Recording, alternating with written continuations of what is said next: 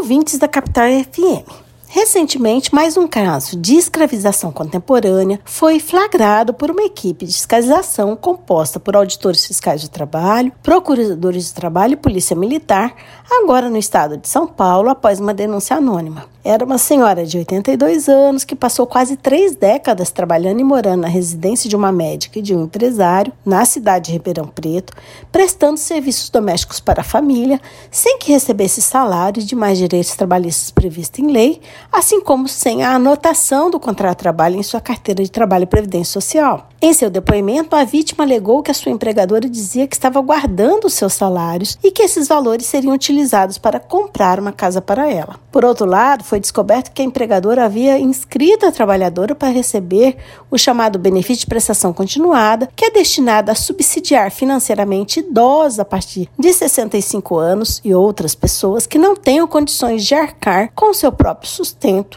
cenário que não era da vítima, já que prestava serviços e deles deveria usufruir salários e outros direitos. O valor do auxílio estatal era retido pelos patrões, que, segundo o relato da vítima, remetiam cerca de 100 reais mensais para um irmão seu. Isso demonstrava que a idosa trabalhava apenas em troca de abrigo e comida e que, naquelas condições, jamais poderia ter oportunidade de usufruir das recompensas de seu trabalho, que exerceu por tantos anos a essa família. Embora a liberdade da vítima não fosse restrita, a vulnerabilidade a que era cometida a fazia sujeitar-se a essa relação de abuso, na qual lhe era retirada toda a sua dignidade, sendo desprezada sua condição de pessoa humana, de mulher e de trabalhadora detentora de direitos. Foi relatado que a empregadora, no momento da deflagração da operação, tentou fugir do local levando a empregada, fazendo com que a polícia militar tivesse que intervir, o que confirma que a relação trabalhista era de completa submissão. Outro detalhe chocante nessa história é que a trabalhadora resgatada começou a trabalhar ainda na infância, também como doméstica, para uma outra família, tendo sido, entre aspas, repassada para a família da médica do empresário após a morte da antiga patroa, como se objeto fosse. No caso, como forma de assegurar o pagamento das verbas trabalhistas devidas e de outras indenizações,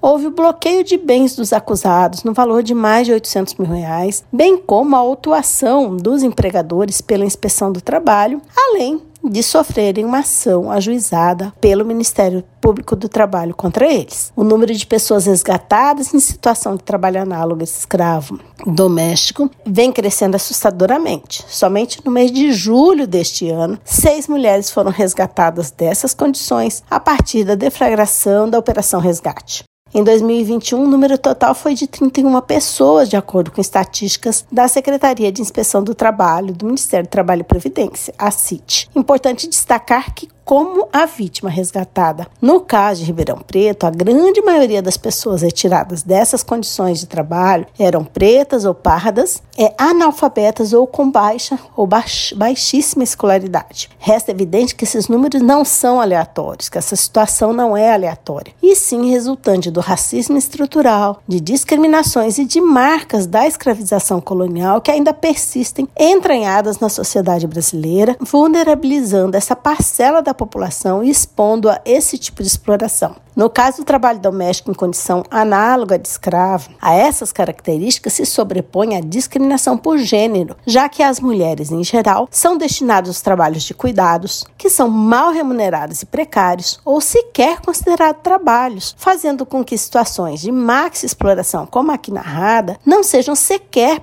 percebidas pela comunidade onde elas ocorrem, face à sua invisibilização. Mesmo com esse crescente número de pessoas retiradas das condições de trabalho doméstico análogo à escravidão, é importante frisar que esse tipo de resgate é extremamente delicado, já que a inviolabilidade do domicílio é um direito resguardado na Constituição. Assim, em boa parte dos casos, é necessário autorização judicial para o ingresso na residência, medida que, para ser deferida, depende de elementos que comprovem minimamente a ocorrência dos abusos, o que põe em grande dificuldade a atuação estatal em sua reprimenda, pois poucas pessoas, além dos criminosos e das vítimas, conseguem saber aquilo que ocorre dentro das casas. Assim, é de grande importância as denúncias realizadas por vizinhos e pessoas próximas ao ambiente familiar, já que elas configuram o único caminho, muitas das vezes, para chegar a esses casos. Esse podcast teve a participação de Carla Leal e Bruna Figueiredo, membros do grupo de pesquisa sobre o meio ambiente do trabalho do FMT, o GPMAT.